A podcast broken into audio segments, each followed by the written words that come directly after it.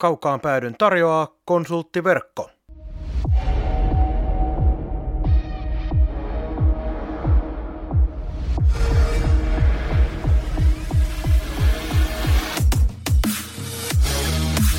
Tämä on Kaukaan pääty. Suoraa puhetta Saipasta. Studiossa jääkiekko-selostaja Marko Koskinen sekä urheilutoimittaja Mikko Pehkonen. Tervetuloa mukaan!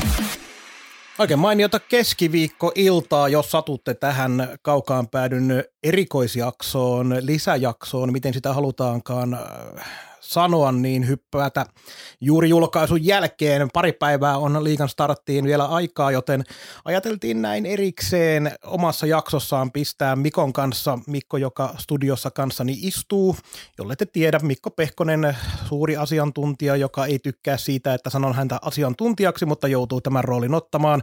Ja minä olen Marko Koskinen ja yritän pitää jollain tapaa Mikon suurta asiantuntijuutta jollain tapaa kurissa, jotta saadaan sellainen tietty tasapaino tähän touhuun. Mikko, mikäs reittaus tämän iltaiselle alkuspiikille? Mm, siis ne jakso jaksolta. Mutta tiedätkö, mikä siinä on parasta on se, että meillähän on ensimmäinen niin sanottu juhlajakso, koska tämä on jakso numero 50 kaukaan päätyä. Mikko, miltä nyt tuntuu? No käsittämättömän monta tuntia on jauhettu saibaa. tota, ei, ei tunnu oikein miltään. Tässä tämä arjen, arjen keskellä menee. Että, juuri sopivasti tällaisen pyöreän luvun jakson kunniaksi ei puhuta tänään sitten Saipasta käytännössä lainkaan. Puhutaan sen verran, että otetaan tähän alkuun nopea huomio siitä, että Filip Krivosik lähti Slovakiaan Nitran kanssa lainasopimus. Pistää itsensä kuntoon siellä ja pidän aika epätodennäköisenä ja äärimmäisen valitettavana, että Krivosik ei enää Saipassa pelaa, eikä olin todella innoissani tämän kaverin sainauksesta, mutta sehän meni totaalisen poskelleen. Oltiin molemmat innoissa. Se oli hyvä, hyvä kausi kerhossa, jonka jälkeen hän, hän tänne siirtyi, mutta tota, meillä on ollut pitkään jo se tieto, että hän ei ole niin lähelläkään pelikuntoa ollut ja viime kaudella tullut vamma, niin on ilmeisesti vähän arvottu, että leikataanko, ei leikata, mitä tehdään tyyppisiä juttuja, niin en minäkään nyt näe kovin todennäköisen, että hän tänne enää palaisi, että, ja mikä hänen intonsa on palata. Sopimuskin loppuu vielä ensi kevääseen. Että jos tässä olisi vaikka niinku puolitoista, puolitoista vuotta jäljellä, tai anteeksi kaksi vuotta kautta jäljellä, niin tilanne olisi tietysti ihan toinen, mutta eiköhän tämä ollut tässä ja loukkaantumisten takia niin jäi näytöt kyllä erittäin vajaaksi, että ei tästä nyt oikein osaa sanoa hänen saipaurastaan tyhjentävästi yhtään mitään. Näin se valitettavasti on, mutta mennään siis tämän jakson aiheeseen, joten tänään pistetään Mikon kanssa kaikki muut äh, muiden liigajoukkueiden asiat järjestykseen ja ihmetellään, mitä tapahtuu. Otettiin vähän sellaista erilaista kulmaa, yritettiin, eli ei ihan suoranaisesti lähdä arvioimaan jokaisen joukkueen kohdalla, että mihin tämä nyt, nyt sitten sijoittuu tällä kaudella, vaan – Molemmat meistä otti puolet liikan joukkoista ja isketään niistä joku tietty väite ja lähdetään sitä kautta vetämään tätä jaksoa eteenpäin. Ja Mikko, sinä saat luvan aloittaa iske väittämä numero yksi IFK. Me voisi ottaa tuota ylimääräisenä väittämänä tähän alkuun, että ää, liikan nettisivut kyykkää avausviikonloppu. no joo, mennään tänne joukkueisiin. Ei tarvii vastata tuohon, minä luulen, että sieltä on kuitenkaan eri mieltä. Tota, tai onko se mielipidekysymys? Ei se varmaan ole. Se tuskin on. Joo. Niin, aakkosjärjestyksessä IFK-väite on kaikessa yksinkertaisuudessaan, kun sovittiin vielä, että ei lähetä sijoitusveikkauksia tekee korkeintaan kuin yhdelle joukkueelle, että yritetään hakea muita kulmia, niin se mun sijoitusveikkaus tulee tässä, eli IFK voittaa Suomen mestaruuden. Perustelut on se, että siellä on Veltosen Ville, joka vaikuttaa valmentajana ihan fiksulta ja se organisaatio vaikuttaa tällä hetkellä aika tasapainoiselta, plus pelaajamateriaali vaikuttaa niin kuin järkevältä. Siellä on Koivistoista ja Otto Paajasia ja kumppaneita pelaajia, jotka on jotain voittanutkin tässä viime vuosina, että ei, ei sellainen perinteinen tähtisikermä, vaan näyttää oikeasti hyvältä jääkiekkojoukkueelta. Kyllä vain. Olen siinä täysin samaa mieltä, että tuo Peltosen Ville on hyvä valmentaja ja nimenomaan hyvä valmentaja IFKlle tähän rakoon, koska IFK on kaivannut sellaista – oikeanlaista IFK, en, en sano nyt brändin, vaan nimenomaan IFK on perheen tyyppistä valmentajaa ja vetäjää sinne tuolle joukkueelle, niin nyt, nyt IFKlla sellainen on. Ja materiaali on kova, kuten sanoit. Sieltä ei oikeastaan niin sellaisia heikkoja lenkejä löydy. Ei oikein niin hakemallakaan. Ma- maalivahti on se, se kartaiko on sellainen, mien nyt ihan kaikkia ropoja sen puolesta lyö. Mutta ei sekään ole heikko lenkki, ei millään ei, tavalla. Ei, ei. Ja sitten kun Hifkillä on äh, kassaa, jolla reagoida, jos näyttää siltä. Kyllä. Ja sillä kassalla on reagoitu aiemmin aika vahvasti tuonne Hämeenlinnan suuntaan. Veikkaan, että Hämeenlinnassa katsellaan aika, äh, miten se nyt sanoisi, katkaran suloisin fiiliksin IFK-joukkuetta tällä hetkellä. Joo, ja tota, itse luin tuon Peltosen haastattelun urheilulehdestä, niin hän puhuu siinä seuraperinteistä ja traditiosta ja muusta. Ja jonkun toisen herran kohdalla me olisi erittäin huolestunut niistä puheista, koska minun mielestä HIFKin suurin ongelma on nimenomaan sen firman traditio. Et siellä ei olla oltu valmiita ottamaan vastaan niin tavallaan modernia jääkiekkoa ja erilaista pelitapaa, mutta Peltosella on isänsä kautta, oman uransa kautta, hänellä on varmaan niin kuin luonnollinen karisma siinä organisaatiossa, että sanotaan, että se oppositio, kannattajat ja muut taustavaikuttajat, joita HIFKissä on aina ollut paljon, niin ei ne ihan herkästi lähde Peltosen tietä kivittää. Ei varmasti ja oikeastaan IFK muutenkin on mielenkiintoisin joukkue vuosiin, koska aiemmin on voinut aika helposti dumata IFK on sillä, että sama se ketä siellä pelaa, sama se kuka siellä valmentaa, niin floppihan siitä tavalla tai toisella tulee. Joo, ja sitten ihan tuosta materiaalista niin lyhyesti, niin kuin esimerkiksi keskikaista, Broadhurst, äh, Koivistoinen, Paajanen, Väänänen vielä nuori, nuori hyvä jätkä, erittäin vahvaa antia keskikaistalle. Innalla, Palola, laiturit tarjoaa ylivoimalle aika kovat aseet. Minun papereissa Innalla tulee voittamaan liika maalipörssin. Tämä on se minun valistunut arvaus. Niin häikäisevän hyvä se viime vuonna oli. Oli toki Kontiolan tapasta tarjoilua nyt ei ihan samanlaista ole, mutta Hifkillä on niin hyvä materiaali, että eiköhän se ylivoima toimi. Ei tästä joukkueesta niinku puutu mitään, ja kuten sanottu, se lompakko on siinä kunnossa, että jos näyttää, että pakkipäähän tarvitaan joku tai laituripäähän tai veskaripäähän, niin ei, ei ole ongelmaa. Nimenomaan ylivoimalla saattaa olla todella kova joukkue, koska sitten myös Eetu Koivistoinen, jos muisti oikein minua palvelee, niin Lukossa oli aika hyvä ylivoima pelaaja, joten IFK on hyvin pullat uunissa. Joo, ja sitten on nuorta talenttia, ihan niin kuin Roni Hirvonen mielenkiintoista nähdä, mihin kantaa, ja sitten on nämä Osteenit, jäskät karviset, että kyllä se niin santapaperiakin löytyy. Et myös niin hyvin kasattu eheenoloinen joukkue. Mennään eteenpäin, pidetään kohtuu tiivinä nämä, ettei lähdetä jaarittelemaan kauheasti. Seuraavaksi tulee HPK ja minä väitän, että HPK tekee vähiten maaleja tulevalla kaudella. HPK ei ole vakuuttanut pelaajamarkkinoilla kauhean hyvin. Sinne ei ole tullut mitään kovin varmoja tekijöitä sisään ja kun ylhäältä on poissa Kontiolla Innalla Puustinen, niin siinä on aika iso paikka täytettäväksi. Harjoituspeleissä jonkin verran on tämä Michael Jolly on väläytellyt, mutta sekään ei ole mikään takuvarma suorittaja ja kokonaisuutena HPKlle ennustan varsin vaikeaa kautta. Äh, paha väittämä, siis mehän ollaan näitä toisillemme kerrottu etukäteen, niin ei ollenkaan mahdotonta, että on itse veikannut sarjasijoitusta puhutaan, niin Jyppi S, HPK olisi se kellarikerros, niin joku niistä se on, joka vähiten tekee. Itse ehkä kalli, kallistua Jyväskylän suuntaan, mutta tuskipa niissä merkittäviä eroja on. Että kyllä tuo menetykset on niin isoja. Ja sitten muutenkin tämä on jännä, jännä, mitä heille viime kaudella tapahtui, niin äh, silloin spekuloitiin sillä, että saako Tiilikainen olla kauden loppu ja näytti erittäin epätodennäköiseltä, mutta tämän kalenterin vuoden puolella joukko oli aivan hirvittävässä liekeissä – valitettavasti takamatka oli vaan niin älytön, että ei se enää riittänyt. riittänyt niin kuka tätä porukkaa nyt liidaa? Kasa, oliko jatkoja vai minkä ennakossa oli jotenkin hyvin laitettu, että kasa tällaisia niin satunnais, satunnaiskanukkeja ja pohjoisamerikkalaisia raahattu sinne. Jotkut breikkaa, jotkut ei.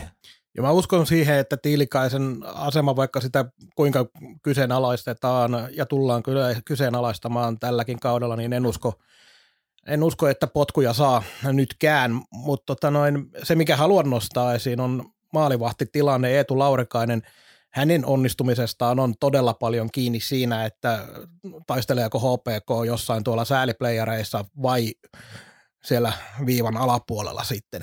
Ja kun muistetaan, että Laurikainen ei ole pelannut vielä yhtään peliä harjoituskaudella, minkälainen mm-hmm. lähtö on kauteen. Daniel Lebedev ei ole vakuuttanut erityisesti millään tavalla. Ei, ei anna, hän ei anna odottaa niin kuin, minkäänlaista takuu varmaan. Lauri Kaino on äärettömän ison pelaaja ja kyllähän tämä on niin kuin monella tapaa tosi kiva nähdä Antti Piiström. Ikä on nyt 35 vai 36. 36 taisi olla. Niin, ihan samanlaista sohottamista eh, homma ei mitenkään voi olla, kun oli nuorempana, kun ajettiin kaikkea, mikä liikkuu, plus totta kai kiekko, kiekko on muuttunutkin, mutta tavallaan niin tuollaisesta rivipe, KHL rivipelaajasta, niin nyt tullaan paikalle rooliin, jossa todennäköisesti odotetaan myös tehoja, niin sekä ei tapa ihan sormia napsauttamalla, niin on tosi jännä nähdä, mi- miten hän niin sopeutuu tuohon tilanteeseen ja mitä se pystyy antaa. Myös hän ei ole minun paperissa niin millään tavalla niin takuvarma liikan tähtipelaaja enää noilla ikävuosilla. Ei, ei missään tapauksessa, mutta kohtuu varma suorittaja joka tapauksessa, että siihen niin kuin, sen tiedetään, mitä Antti Pilström tuo kentälle.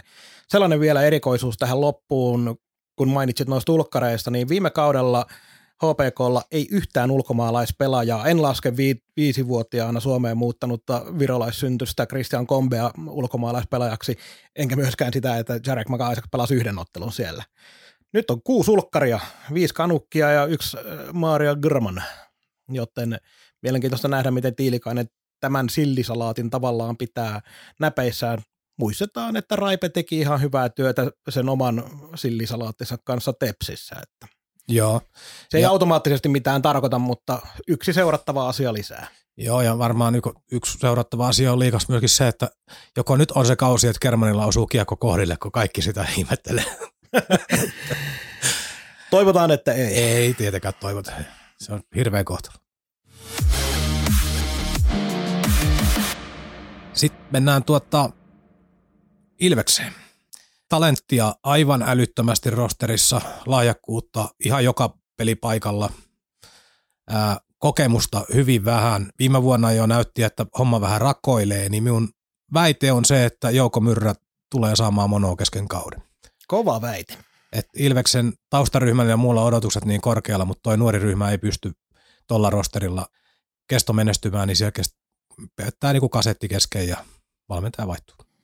Tuo on mielenkiintoinen väite sen takia, koska sitten min kun edellisistä omistajista ja kaikesta tästä häröilystä Ilves pääsi eroon, niin se ei kuulosta sellaiselta ilvesmäiseltä tavalta toimia juuri tähän rakoon. Mä oon itselleni kirjaillut tänne muistiinpanoihin, että tämähän on se Jouko Myrrän todellinen näytön vuosi. Että viime kaudella oli ongelmia, sai homman kuntoon jollain tapaa, mutta mitä tapahtuu nyt, pitää oikeasti suorittaa hyvällä tasolla koko aika. Ah, kova väite, en välttämättä ole ihan, ihan tuota allekirjoittamassa.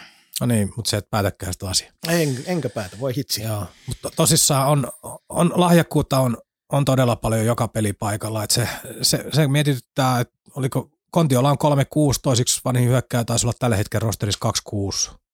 Ja jos jotain, niin Kontiola on kaltaista isähahmoahan toi nyt kaipas se kokoonpano. Ihan ehdottomasti. Ja peräpäässä on vähän samantyyppistä rakennelmaa. Siellä on Niko Peltolaa ja sitten tämä yksi ruotsalainen vähän kokeneempaa kartiin, mutta sielläkin on sitä parikymppiä vähän päälle ukkoa paljon. Erittäin mielenkiintoista maalivahit.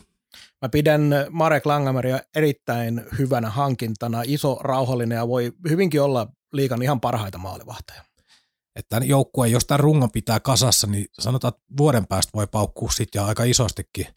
En, en sekannut nyt niin pitkälle, että mikä tämä sopimustilanne tarkalleen ottaa vuoden päähän on, mutta, mutta siis mielenkiintoinen tämä ryhmä ja todennäköisesti Ilves tulee edelleenkin tekemään aika reilusti maaleja, tulee olemaan sellaisia pe- hurlumhei pelejä nähdään varmaan, että välillä tehdään kuusi ja välillä menee omiin kuusi. Tämä olisi niin sellainen vahva veikkaus. Myrrän aikana, kun ei, ei toi puolustuspää nyt ole ollut se ihan ykkösjuttu, että kyllä siellä aika pitkälle hyökkäyspeli edellä menty. Sitten otetaan meille sellainen puolirakas Mikkeli Jukurit käsittelyyn. Minun väitteeni on, että Jukurit hankkii uuden maalivahdin kauden aikana. Oskari Salminen, Valtteri Ignatiev vaikuttaa hyvin vahvasti kakkos- ja kolmas veskareilta molemmat ja mun mielestä on tavallaan käsittämätöntä, että Jukurit on lähdössä tällaisella kaksikolla liikakauteen, mutta sitten kun katsoo ketä sinne on raahattu. Kohtalaisen kovaa palkkaa kuitenkin joudutaan maksaa Jormakalle, Palmulle, Immoselle, Tuppuraiselle, ylipäätään tälle kärkiosastolle. Niin äh, Jukureiden Excelissä on näemmä pistetty maalivahdien kohdalla sellainen äh, pienin arvo ja lähdetty sillä hyökkäyspelaamisella ja kokonaisvaltaisella pelaamisella eteenpäin. Mutta jos Jukurit aikoo tällä kaudella jollain tapaa menestyä, niin maalivahti tuohon joukkueeseen on hankittava jossain vaiheessa. Tämän allekirjoitan. Oskari Salmisen on pelannut niin hyviä, hyviä otteluja liikassa, mutta pelimäärä on hirvittävän vähäinen. Kouvolasta vielä toisesta kaverista ei pysty sanoa senkään vertaa. Joukkue on niin epätasapainoinen kaiken kaikkiaan. Ja sitten me tiedetään, että ei ole Jokinenkaan tuonne, jos sanotaan, että ei moni mukaan valmentaja niin tuu harrastelemaan tänne, niin eihän se käynyt kauaa tuu kattelemaan, jos ei kiekko tartu. Ja hyö tarvii tuolla materiaalilla, vaikka se on parempi kuin aikaisemmin, niin hyö tarvii laadukkaan maalivahtipeli. Ja itse olin kirjoittanut, että Sami Rajaniemeen voi tulla vielä ikävä. Aivan varmasti. Rajaniemehän oli kuitenkin ja on edelleenkin hyvä maalivahti. Se ei pääse mihinkään. Ja, ja, se, ja se oli kuitenkin tasainen, pystyi niinku kestona tuottaa. Ei välttämättä ollut niinku säkenöivin maalivahti, mutta kestona pystyy tarjoamaan joukkueelle mahdollisuuden ja se on niinku se iso juttu. Ja sitten kun nämä kaksi nuorta kaveria vielä tässä on, niin jos ei koppi tartu, niin saa nähdä, että tuleeko tästä sellainen härdeli, että ukko vaihtuu maalilla vähän väliin ja sekä ei ole sitten niinku kummallekaan kauhean kiitollinen tilanne. Mitä tulee Jukureihin muuten, niin tuossa alkukaudella voisin kuvitella, että alkukaudella ihan hyvin saattaa napsia Jukurit pisteitä, koska jotenkin näen siinä sellaista aika usein tämmöisillä vähän pienemmän budjetin joukkueella on, että siihen alkuun pitää satsata, jotta saadaan hyvä lähtö, jotta saadaan itseluottamusta, jotta saadaan yleisöä halliin. Kaikki nämä, niin Jukureissa ei olla lähdetty siihen tielle, että ollaan keväällä parhaimmillaan. Jos on Olli Jokinen tähän lähtenyt, niin nostan todella isosti hattua rohkeudesta. Mutta se, että kun siihen pelitapaan, kun siihen kuuluu se kova karvaus ja tietynlainen ainakin näiden pelien, näiden kahden pelin perusteella, mitä Saipaa vastaan, ja kyllä mä taisin yhden muunkin pelin katsoa, niin ää, kun siihen kuuluu se, että siellä kärkytään jossain siniviivan, lähes vastustajan siniviivan tuntumalla, lähdetään nopeasti kääntämään peliä, niin mitä tapahtuu sitten, kun tehdään kiekon menetyksiä omalla alueella, näitä tulen ennustamaan, tai näitä ennustan nähtäväksi paljon, plus sitten myös se kova karvaus, Saipaa vastaan se toimi todella hyvin puolitoista erää Mikkelissä, mutta edelleenkin, vaikka kuinka haluaisin kehua ja haluan kehua meidän joukkuetta, niin tuolla on aika paljon kovempiakin rostereita, kokoonpanoja, niin miten niitä vastaan sitten Jukurit pystyy tätä omaa pelitapansa toteuttaa. Ja jos tuo ei toimi, mitä sitten tapahtuu? Se pelin reagointi on niin sitten taas äärimmäisen iso kysymysmerkki. Joo, kyllä toi nopea pelin kääntäminen on heillä, heillä ollut yksi juttu, ja jos se tarkoittaa sitä, että ö, yli, ylinpelaaja kärkkyy syöttöpaikkaa ja aletaan hyökkäämään alivoimasena, niin kyllähän nämä isot joukkueet syö ihan elävältä sen alivoima, alivoimasena hyökkäävän yhden tai kaksi tyyppiä, että ja siitä peli kääntyy taas omiin tai kiekohallinta menetetään. Se on asia, asia, mistä heidän pitää miettiä ja sen takia niin tätä jokisen pelitapaakin on jotenkin vaikea vielä hahmottaa, kun odottaa noin härkäviikot, kun tulee, että mi- mihin se niin asettuu sitten. Että aggressiivisuus, jota harjoituspeleissä on nähty, niin sitä rallia ei pysty pitämään koko runkosarjaa. Jossain kohtaa on pakko vetää vähän räppiä alas ja antaa joukkueelle happea ja elintilaa, mutta millä tavalla se toteutetaan ja onko se säännöllistä, onko koti vieras pelaamisella eroja, näitä on hyvin mielenkiintoista tarkkailla. Puhuttiinkin jo siitä, että on panostanut joukkueeseen, niin kyllähän tuolla on niin mielenkiintoisia hyökkäyspään pelaajia. Siis jos miettii niin Immosta, Tuppuraista, Stranski, Rudin, Jormakka, Palmu, Piitulainen, Löfman, niin kyllähän sen kokemusta niin on paljon ja kavereita, joilla on ihan näyttöjäkin. Et ei, ennen kaikkea tuo hyökkäyspää näyttää ihan mielenkiintoiselta. Toki suht näihin Jypin kavereihin, niin Tuppuraisella nyt ei luistin tota luistimesta vauhtiin loppuun, mutta esimerkiksi Immosen kohdalla niin kilometrit alkaa näkyä, että ehkä se heidänkin sopeutuminen sitten tuolla tyyppiseen lätkään niin voi olla vähän haasteellista. Ja peräpäästä löytyy sitten pakko sanoa Rindel, ihan fantastinen hyvä nuori pakki, että Joo, mä, on, mä uskoisin näin, että Rindelliä kannattaakin Jukuri-kannattajien seurata hyvin tarkalla silmällä, koska tämän kauden jälkeen ei enää nähdä. Voi olla, että lähtee kesken kaudenkin. Niin, jos menettää mahdollisuudet ajoissa, niin sitten varmaan lähtee, mutta kyllä, kyllä ensi kaudeksi tie vie väkisi johonkin muualle ja todennäköisesti myös Suomen rajan ulkopuolelle. Juuri näin. Sitten siirrymme Jyppiin. Luettelen nimiä O'Brien, Skotka, Christopher Gardiner, Brodetski. Ja väite on se, että vähintään kaksi näistä ulkkareista on jouluun mennessä lentänyt pihalle. Vähintään kaksi. Mä voisin sanoa ne kaksi nimeä, jotka tuolta todennäköisimmin lähtee ja uskoisin, että Shotka ja O'Brien. No. O'Brien lähtee. O'Brien on niinku varma. Jos, jos, jos Jyväskylässä ollaan tippaakaan toimistolla hereillä, niin O'Brien lähtee ennen kuin kymmenen peliä on täynnä. Ei no. käyttöä. Joo, ja me on heidät piirtänyt liikajumboksi. Taloudellinen syöksykierre on ollut julma. Hän oli kestomenestyjä pitkään mitalipeleissä niin kuin jatkuvasti. Niin urheilullinen syöksykierre on nyt menossa. Siellä on valmentajien palkkariidat menossa oikeuteen. Joukkue on vähän mitä sattuu, siis sikermä sitä sun tätä. Niin ei tule näytä mikään muu hyvällä kuin se nuorten pelaajien kaarti, Lambertti, Kemeli, ja on siellä muitakin NHL-porteilla pyöriviä, no Helenius pyörii siellä ja niin poispäin, niin lähinnä ne tulevat NHL-rahat on nyt se kiinnostavin asia, että mitä tässä voi lähitulevaisuudelta odottaa. Palaan vielä tässä vaiheessa noihin ulkkareihin, kun niitä tässä väittämässä jo otit ja sitä kautta lähdetään, mm. niin Christopher ja Gardiner on näyttänyt noissa harjoituspeleissä kuitenkin ihan lupaavilta kavereilta.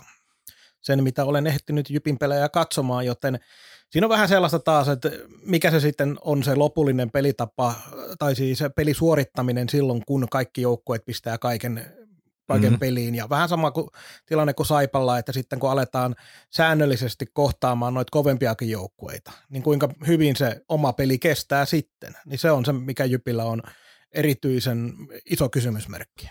On, on. Että tota, jos, ei, jos peli ei käy, kuten tässä itse oonastelen, niin alkaa kiristää nuppia, kun siellä on neljän pelin tappioputkeen alla ja peli ei käy ja maaleja ei tule, niin sittenhän me nähdään niiden jätkien niin todellinen luonne, että onko ne sellaisia, mitkä ottaa joukkueen reppuselkään vai vaipuuksen siinä mukana.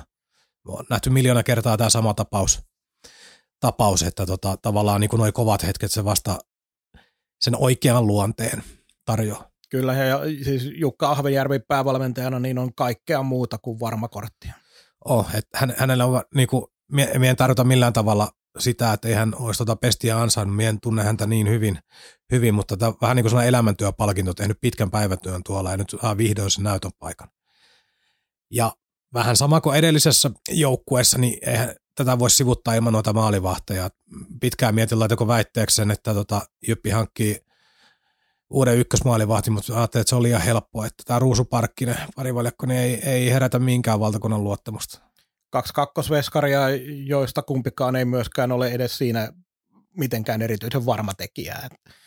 Et, et, vaikea kausi varmasti Jypille on tulossa.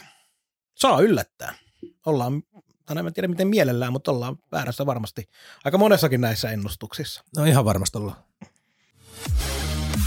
Kaukaan pääty. Podcast, joka ei kumartele, vaan jolle kumarretaan. Sitten mennään Kuopioon. Väitteeni Kalpan kaudesta on seuraava. Kalpa pelaa eniten jatkoaikoja tällä kaudella. Nyt kun sanoin tämän, tämä ei tullut aikaisemmin niin tarkkaan mieleen, mutta miten mulla on semmoinen fiilis, että Kalpa on aiemminkin ollut joskus sellainen joukkue, joka on paljon tasatilanteessa jatkoille lähtenyt. Voi olla, että muistan väärinkin, mutta perustelut tälle väitteelle on se, että joukkue kokonaisuutena on mun mielestä sellainen, että se pystyy haastamaan myös noita ison, ison rahan joukkueita tasapäisesti kohtuu usein, mutta se joukkue ei kuitenkaan ole niin ylivoimainen taas mm, sarjataulukon häntäpäähän sitten kauden edetessä jäävien kanssa, jotta Kalpa ottaisi jotain selkeitä kolmen maalin voittoja kovin usein, joten Kalvan pelit tulee olemaan tasaisia läpi kauden, lähes kaikkia joukkueita vastaan ja sen myötä Kalpa pelaa eniten jatkoaikoja tällä kaudella. Joo, tota, en, en ole kyllä tilastoja tätä väitettä varten osannut tarkistaa, mutta... Ja vielä lisään sen, että Eero Kilpeläinen pitää nuo vaikeat ottelut tasaisena. Todella laadukas maalivahti jo, edelleen. Joo, siis Kilpeläinenhän tappelee käytännössä terveenä ollessaan joka vuosi tota parhaan maalivahdin tittelistä. Kyllä. Ja on varmaan niin tänä vuonnakin siinä kilpailussa mukana. Ää, mutta niin perästuntumalla niin on, on itse asiassa hyvin samanlainen olo, että kalpan pelejä päättyy paljon niin 3-2, 2-1, 2-2, 3-3. Niin hyvin harvoin se niin repee kumpaakaan suuntaan. Että se väite voi olla hyvinkin fakta. Tämä on toki, toki ihan perästuntumalla, mutta kyllä ihan totta puhut.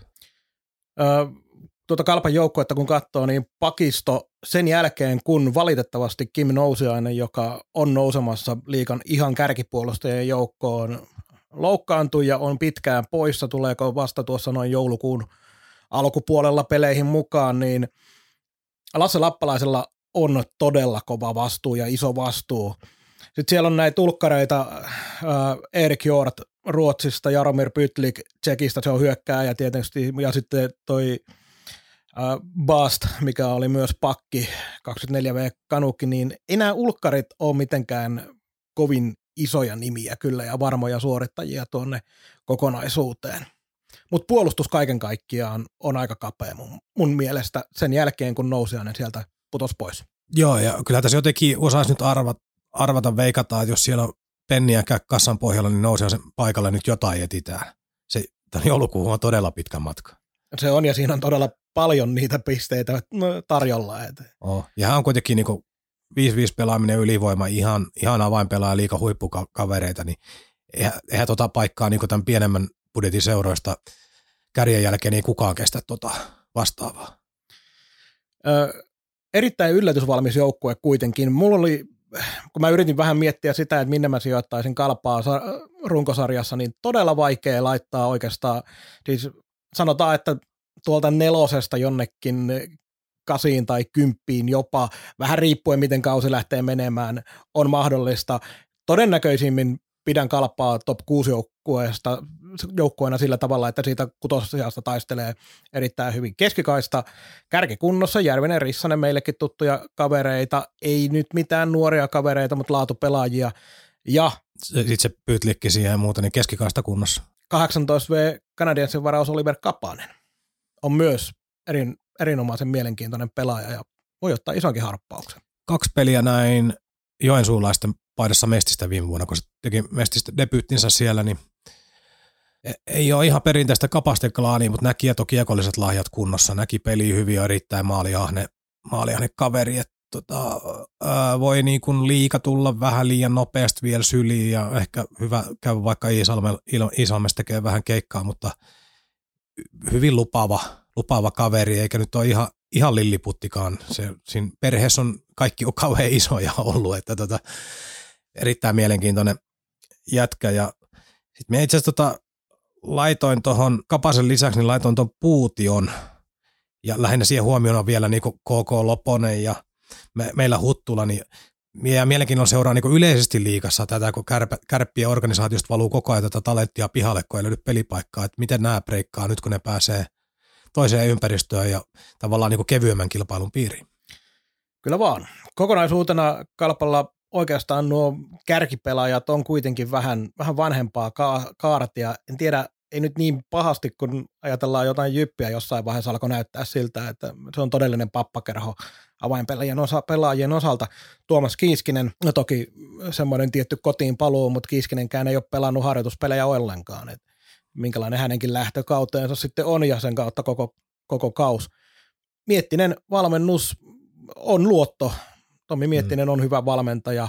Et mitä se sitten saa siitä kokonaisuudesta irti, kun tavallaan niin kuin vähän kärjen takana semmoista harmaata massaa, mutta kalpalla jotenkin se harmaa massa on ollut vähän vähemmän harmaata kuin monella muulla joukkueella.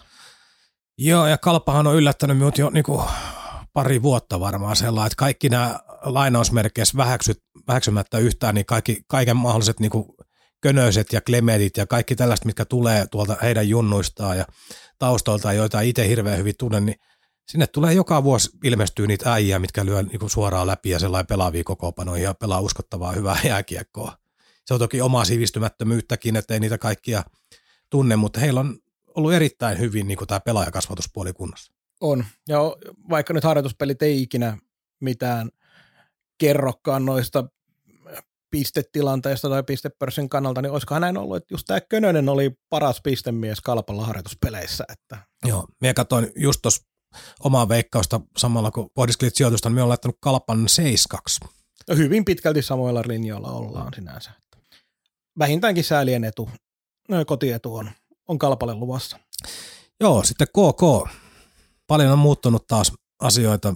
Valmennus on muuttunut, Olli Saloa arvostetaan kovasti ja muuta ei siinä varmaan mitään, mutta rosteria kattelin, niin heillä on poikkeuksellisen vähän nyt ulkomaalaisia, heillä on viime vuosina aika paljon. Ja sieltä kun ottaa, siellä on ykkössentteri tällä hetkellä Strömberg ja laitureiden ehkä kärjet, Meskanen, Rautian ja Antonen, jotain tätä osastoa. Niin väitän, että KK hankkii kauden aikana uuden ykkössentterin ja hankkii ainakin kaksi ykköskentän laituria, laituria ja mahdollisesti myös ykköskentän pakin tuohon Nikkilän viereen, eli ulkomaalaisia tulee kauden aikana joukkueeseen muuten riittämään, että näyttää, että tuo porukka on niin täynnä kakkos-neloskenttää, mutta jotenkin puuttuu kärki Nikkilää lukuottamatta kokonaan. Erittäin kova väite taas, kun otetaan huomioon tämän hetken maailmantilanne ja se, että miten yleisö palaa halliin ja minkälaiset on taloudelliset edellytykset, että tähän kauden avauskokoonpano, mitä nyt Saipaa vastaan tulee, niin otetaan vaikka tuolta ottelu numero 40, niin KKlla olisi ykköskentällisessä neljä viidestä kaverista ulkopuolelta tulleita. Kyllä, voi siellä joku kotimainenkin olla, mutta. Niin, ulkopuolelta joukkuetta. Joo, niin. joo, joo, mutta tota, väitän, että neljä, neljä viidestä menee vielä uusiksi tässä kauden mittaan, toi porukka ei tule riittämään. Erittäin mielenkiintoinen väite. Otit esiin ne ulkkarit. Viime kaus kahdeksan ulkomaalaispelaajaa. Nyt on kaksi, joista toinen on 19-vuotias Nick Malik, toinen veskari. Niin ja toinen, ja kakkosveskari käytännössä. Niin, ja toinen on sitten taas niinku Bonsaksen, joka on Suomessa mättänyt jo iät ja ajat, vähän niin kuin melkein kalustoa. Puoli suomalainen kyllä. Joo, KK ei ole ihan niin hyvin pullatuunissa kuin oli Ahokkaan vuosina, mutta tota noin, niin kuin tuossa noin edellisessä meidän jaksossa puhuin, niin toivon todella sitä, että nyt taistellaan samoista asioista Saipan kanssa koko kauden, nimenomaan niin, että KKkin olisi siellä jossain 10 7-10 sijoituksilla – jos KK jää sijalle 14 taistelemaan itsensä kanssa, niin saa silloin sinne jäädä. En toivo, että Saipa on samalla sijalla. Onko Kim Strömbergistä toistamaan toissakauden ihmetteot jotenkin vaikea no, uskoa? No, äh, varmaan olisi pelillisesti, mutta ei hänellä ole samanlaisia kavereita siinä. Tämä juuri. Strömberg tuntuu siltä kaverilta, että pystyy suorittamaan, mutta kaipaa apuja niin kuin rinnalle.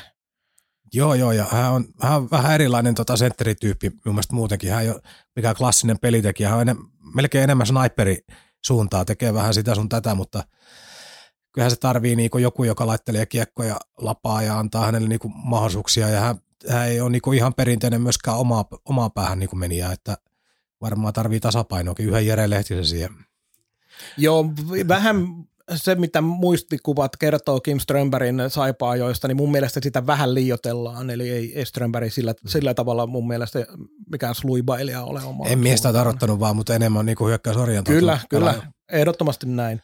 Se, mikä mun mielestä on tavallaan aika vähälle huomiolle jäänyt, en tiedä onko jäänyt tuolla noin Kouvolan suunnalla vähälle huomiolle, mutta jotenkin tässä liikan kokonaisuudessa on se, että – Oskari Setänen ykkösmaalivahti Lukosta Kouvolaan. Pidän Oskari Setäsen roolia KK-joukkueessa todella suurena ja jotakuinkin sama tilanne kuin meillä on Nikellä. Setänen saa pelata niin paljon kuin haluaa ja jaksaa. Joo, jos mennään niin taaksepäin viime kauteen, niin eihän se Setäsen ja Lehtisen asetelma vielä jossain syyskaudella niin selvä ollut. Sitten Lehtisestä tuli tuli ykkösmaalivahti, joka kantoi loppuun asti, mutta Setänen oli ihan tasaisesti kilpailemassa ja nyt teki kai uransa kannalta järkevän päätöksen, kun Lehtinen vielä jäi Raumalle, että mitä järkeä jäädä sinne lukkuavaille, että se on ihan saletti, mutta tota, tavallaan antaa heille sen rauhan, että jos tämä tsekkipoika ei vielä, kun nuori on, että jos ei hän vielä pysty ottamaan niin isoa ruutua, niin ei heillä ole mitään hätää. Että se, se puoli on heillä kaikkein parhaiten hallussa. Että myös niin tämä peräpää, just Nikkilä tekee ylivoimalla, ylivoimalla paljon pisteitä, peli avaa fiksusta peliä, pystyy sitä kautta myöskin ottaa tehopisteitä, mutta myös hänen jälkeen se on aika hiljasta, että joku Arttu-pelin menettäminenkin niin mun mielestä näkyy kiekollisessa pelissä. Ehdottomasti näkyy. Et ei, ei ole tällä porukalla vielä saipaa haastamassa, mutta kunhan alkaa ne ovet käymään tuota sumulaaksossa, niin katsotaan sitten. Ville Koho tässä morjesta. Kaukaan päätö on ehdottomasti top 3 saipa-aiheinen podcast maailmassa. Kärpäät. Ö, sä kun laitoit tuossa IFK voittamaan mestaruuden, oliko sulla, että voittaa myös runkosarjan? Oletko sitä mieltä? En minä siitä puhunut. Et puhunut, mutta tämä oli kysymys. Ää, ei välttämättä voita. Ö, väitän tältä pohjalta, että kärpät jää runkosarjassa sijalle kymmenen. Aina näitä runkosarjan sijoituksia joissain lähdetään puhumaan, niin aina minä kerron, että tämä ja tämä joukkue voittaa runkosarjan, tämä ja tämä joukkue voittaa mestaruuden tai tuo jää jumboksi ehdottomasti. Ajattelin ottaa tämmöisen välimallin sijoituksen tuolta, mutta se on varmaankin tässä näin kärppien kohdalla niin ihan soveltuvaa, koska yleensä tuonne top neloseen vähintään runkosarjan voittajaksi melkein puolet viimeisestä kymmenestä kaudesta ollaan veikattu, niin Kärpillä on nyt vaikeuksia jää sijalle runkosarjassa. Runkosarjassa jää sijalle kymmenen eikä pelaa puolivälierissä, vaan putoaa pois sääleissä. Tämä on minun väitteeni. Nyt oli ehkä päivän kovin. Ää, en nosta. Minun mielestä pelaajamateriaalin laatu on niin kova, että kyllä tuolla, tuolla tota niin, kuuden joukkoa runkosarjassa pusketaan, mutta ekakierroksella tulee nouta ja sitten, jos ei tosi pelillisesti tapahdu jotain merkittävää. Tokihan tässä on se tilanne, että kärpät on edelleenkin semmoinen seura, joka pystyy reagoimaan voimakkaasti kauden aikana siihen, että jos pelaaja materiaalissa tapahtuu äh, huomioita siitä, että ei vaan riitä. Troy Burke, Casey Wellman paperilla erittäin laadukkaita ulkomaalaisvahvistuksia, mutta molemmissa on sellaiset ison floppivaaran vibat. En pidä mitenkään varmoina, mutta taas jos osuvat siihen kategoriaan, mitä paperilla näyttää, niin okei, sitten se jo yksinään melkein tuhoaa tämän mun ilmeisen absurdin väitteeni. Juha-Matti Aaltonen on kuitenkin edelleen äärimmäisen kova laatupelaaja, mutta samalla myös sellainen Suomen tsekkiläisin jääkiekon pelaaja. Ja tota noin, miten se jaksaa 36V-ikää, jos peli ei lähde kulkemaan koko joukkueella, niin onko Juha-Matti Aaltosesta ottamaan se kärki pelaajan paikka hyökkäyksessä? Ja maalivahtiosastolla Stanislav Galimov 33V venäläisveskari tuohon rakoon. Todella iso kysymysmerkki. Ja nämä kokonaisuutena on mun peruste sille, että kärppien tuo kokoonpano ei ole niin hyvä kuin miltä se paperilla näyttää. Joo, toi Kalimov on minunkin paperissa isolla punaisella rinkulalla merkattu ihan hirvittävä mysteeri kaikille. Meille on tullut liikaa nuoria venäläisiä maalivahteja viime vuosina ihan jonkun verran, mutta tuolla kokemuksella eka kertaa ulkomaille. Ja ei harjoituspeleissä ole koppi tarttunut ymmärtääkseni. Jos lainaan nyt tätä twiittiä, valitettavasti nyt en muista kuka sen kirjoitti, mutta kärppien kannattaja, niin että ongelma ne on tällä hetkellä, kun maalivahtipeli, puolustuspeli ja sekä maalinteko, että muuten ihan hyvältä näyttää liikan kannalta. Niin on, onhan heillä, heillä haasteita ja sitten ihan niin kuin paperillakin todella hyvän näköistä juttua, niin kuin otat vaikka laitahyökkäosastoon, niin kuin mä Alanen, Leskinen, Aaltonen pyörällä, hurjaa nimiä. No pyörällä tulee koko ajan enemmän all-around pelaaja. Aaltos, Aaltosen menee miten menee, kukaan ei tiedä. Se on kaikkea niin kuin varmaan 60 pisteen ja 20 pisteen ja tota, niin kuin potkujen välillä mahdollista sille. Kyllä. sille ja, tota, ja isoin pointti minulla kärpistä on kyllä tota, valmentaja. Tähän olin itsekin tulossa. Et, tuota, ää, Lauri Mikkola, niin ää, käännetään tämä toisinpäin.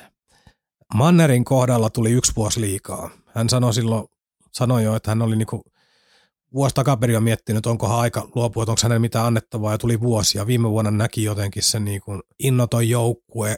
Tuntui, että Mannerin omakin tekeminen oli innotonta, ja puhelin mitä sattuu juttuja, ja jotenkin sellaista niin kuin, sit ilmapallosta tuli vaan lähtenyt kaikki, niin mietin, että nyt kun tähän tulee tilalle kaveri siitä samasta valmennusryhmästä, niin onko tämä sellainen riittävä muutos? Se minut niin mietityttää. Ja kuinka paljon Mikkola tuo omia asioitaan siihen peliin, kuinka paljon kärppien pelitapa muuttuu siitä, mitä se on viimeiset esimerkiksi neljä kautta ollut, ja kuinka paljon se muutos, jos sitä muutosta tulee reilusti, niin kuinka paljon se muutos vaatii aikaa. Niin, ja, ja koska hän on ollut jo mukaan, niin pystyykö hän jotenkin niinku räjäyttämään tämän jutun ja ilmapiirin ja kaiken? Ennen kuin kausi alkaa, silloin tilanne voi muuttua, mutta tähän mennessä Saipa on osoittanut, että isotkin muutokset voi tapahtua nopeasti, mutta se ei ole kovinkaan usein se ennakko oletus, että isot muutokset nopeasti tapahtuisi. Niin, ja tässä on vielä myös sellainen konkreettinen ero, että meille se muutoksen tekijä tuli täysitalo ulkopuolelta. Kyllä. Ja sen vuoksi ei tiedetäkään, kun ei olla kumpikaan kärppiä niin tarkasti seura- seuranneet, niin että muuttuuko mikään. Vai jatkaako Mikkola siitä, mitä on oppinut periaatteessa tuossa Mannerin kanssa. Joo, ja sitten jännähän siellä on, että siellä on nyt tuota Heska ja Sulak ollut iso osa ää, pakkipään hyökkäyspeliä ja ylivoimaa, niin ne nyt joutuvat opettelemaan vähän uusia nimiä. Kyllä vain. Sitten hallitseva mestari Lukko. Minun väite on hyvin lyhyesti se, että Vili Saarijärvi tulee voittamaan puolustajien pistepörssin. Täysin mahdollista, ellei jopa todennäköistä. Just aivan fantastinen jääkiekkoilija. Liikkuu köykäisen näköisesti. Nyt se tulee tuohon tuohon paikalle roolia on tarjolla pressi vielä pois, niin sitä on vielä enemmän. Hän voittaa pistepörssiin ja Lukkokin mahdollisesti ottaa vaikka jonkun pronssimitalin, sitten se käy pelaa MM-kisat ja lähtee takaisin Pohjois-Amerikkaan ja siinä on Saarijärven Suomen keikka pitkäksi aikaa käsitelty. Öö, mä olen siinä samoilla linjoilla sun kanssa, että Lukko pelaa mitalipeleissä hyvin todennäköisesti tällä kaudella. En usko mitenkään mihinkään mestaruuskrapulaan, koska siellä on riittävä määrä avainpelaajia pysynyt paikallaan – varsinkin Slovakki connection on, on semmoinen, mikä jotenkin on tässä viimeisen parin vuoden aikana tämmöiseksi lukkolaisuudeksi tavallaan tullutkin oikein. Meina, meinasin yhdeksän heitoksi pohdiskelikin vähän aikaa, että Pospisil voittaa jäähypörssin, mutta me vaihoin tähän Saarijärveen. Otit ilmiselvät asiat pois. Joo. tota, Scott Pooley vaikuttaa erinomaiselta hankinnalta, jos yksittäisiä pelaajia nostetaan. Sitten taas puolustuksessa Matthew Abbott, muistaakseni nimi oli, niin ei taas ole millään tavalla vakuuttanut. Et uskoisin, että jonkinlaista pelaajaliikennettä Rauman puolustuspäähän tapahtuu kauden aikana, mutta se nyt on sikäli, niitähän nyt tapahtuu 80 prosentille joukkueesta. Joo, ja yksi mielenkiintoisimpia paluumuuttajia liikaa, niin Arttu Ilomäki tulee mestaroimaan ylivoimaa veikkaan, että löytyy runkosarja pistepörssi top 10 se kaveri ihan mahdollisuudet lyödä vaikka minkä näköisiä lukemia tauluun. Aivan loistava kiekkoilija nykyliikaa. Lukko on tavallaan tietysti, vaikka sieltä nyt yksi kappale mestarivalmentajia lähtikin, niin Lukko on jotenkin tylsän hyvä – tällä hetkellä. Et se pelaa kyllä ihan hyvää ja viihdyttävää kiekkoa, mutta noin niin kuin arvioi, arvioitavana joukkueena, niin siitä on hirveän vaikea sanoa mitään sen ihmeempää lähtemättä sitten oikeisiin syväanalyyseihin muuta kuin, että okei, okay, Lukko on hyvä ja top neljässä vähintään kauden jälkeen. Niin, tuohon mitä nyt tässä pyöriteltiin näitä nimiä, pakkeja ja hyökkää, niin sieltä vielä ottaa Lassi Lehtisen, joka tappelee tota vuoden maalivahtipalkinnosta ihan väkisinkin, niin, niin kun et löydä mitään heikkoa kohtaa, niin se vähän väkisinkin menee siihen valmentajan vaihdokseen, että jos Marko Virtanen ei onnistukaan. se on niin helpoin tapa yrittää selittää, miksi Lukko ei pärjäisi. Ja silti on vaikea niin kuin sanoa nyt, varsinkin kun Virtanen on vielä jalostunut siinä organisaatiossa, tuntee ihmiset, ollut A-nuorissa siinä, tuntee kulttuuria kaikki, niin hän, hänkään ei niin kuin todellakaan mistään pystymetsästä on revitty. Jos tämä olisi se sama Virtanen, joka aikanaan valmis jyppiä, oli sellaista vähän raskasvetosta traktorilätkää pystysuunnan kiekkoa, niin mitä nyt on ymmärtänyt ihan hommistakin, niin ei tämä Virtanen ole sama jätkä ollenkaan. Joo, eikä se voikaan olla, koska totta kai Lukoisellakin se jatkuvuus on oltava jollain tapaa tuossa seurassa ja joukkueessa ja, ja Saalstedin äh, niin kuin vetämänä taustaryhmät ei todellakaan Marko Virtasta olisi tuohon hommaan valinnut, jollei heillä olisi aivan timanttinen sataprosenttinen luotto siihen, että Lukon tarina jatkuu niillä, niillä niin askelmerkeillä, minkä Pekka Virta sinne jätti. Sanoit oikeastaan se oleellisemman nimen, että kyllä tuo Kalle Saalse tulee niin joka nurkalta vähän vastaan. Että se on tuonut vakauden ja toimintakulttuurin ja rauhallisuuden, mitä helpottaa tietysti se, että lompakossa on vähän pitoakin. Joo, Lukon kohdalla henkilökohtainen muistikuva on sellainen, että Lukko oli pitkään semmoinen vähän niin kuin yksi liikan naurun aiheista, mutta nyt naurattaa Raumalla aika paljon enemmän kuin muualla. Joo, Lukkoa kasattiin isolla rahalla pelaajia muualta silloin pitkään. Sinne tuli aika kokeneitakin jätkiä muista liikaseuroista ja tavallaan ja menestystä se ei ruokkinut. Nyt on lähetty eri kulmaa, silloin on kasvatettu nuoria pelaajia, otettu vähän tuntemattomampia slovakkeja ja muuta, niin vaan tämä toimintalinja, niin kuin, no, niin kuin viime kevät osoittaa, niin onhan tämä tolkuttoman paljon järkevämpi ja heille sopiva ja myös lompakko ystävällisempi. Toki jos RTK seura nyt on mitään väliä sillä, että Joo, mutta se on rakennettu erinomainen järjestelmä pitämään liikaseuran asiat kondiksessa. Niin. On, on, ja onhan se budjetti heilläkin, ei se, Joo, joo. mikä loputon pikki ikinä ole. Eihän, eihän, muutenhan Lukolla budjetti, oli- pelaajabudjetti olisikin 5 miljoonaa per kausi. Mennään Lahteen.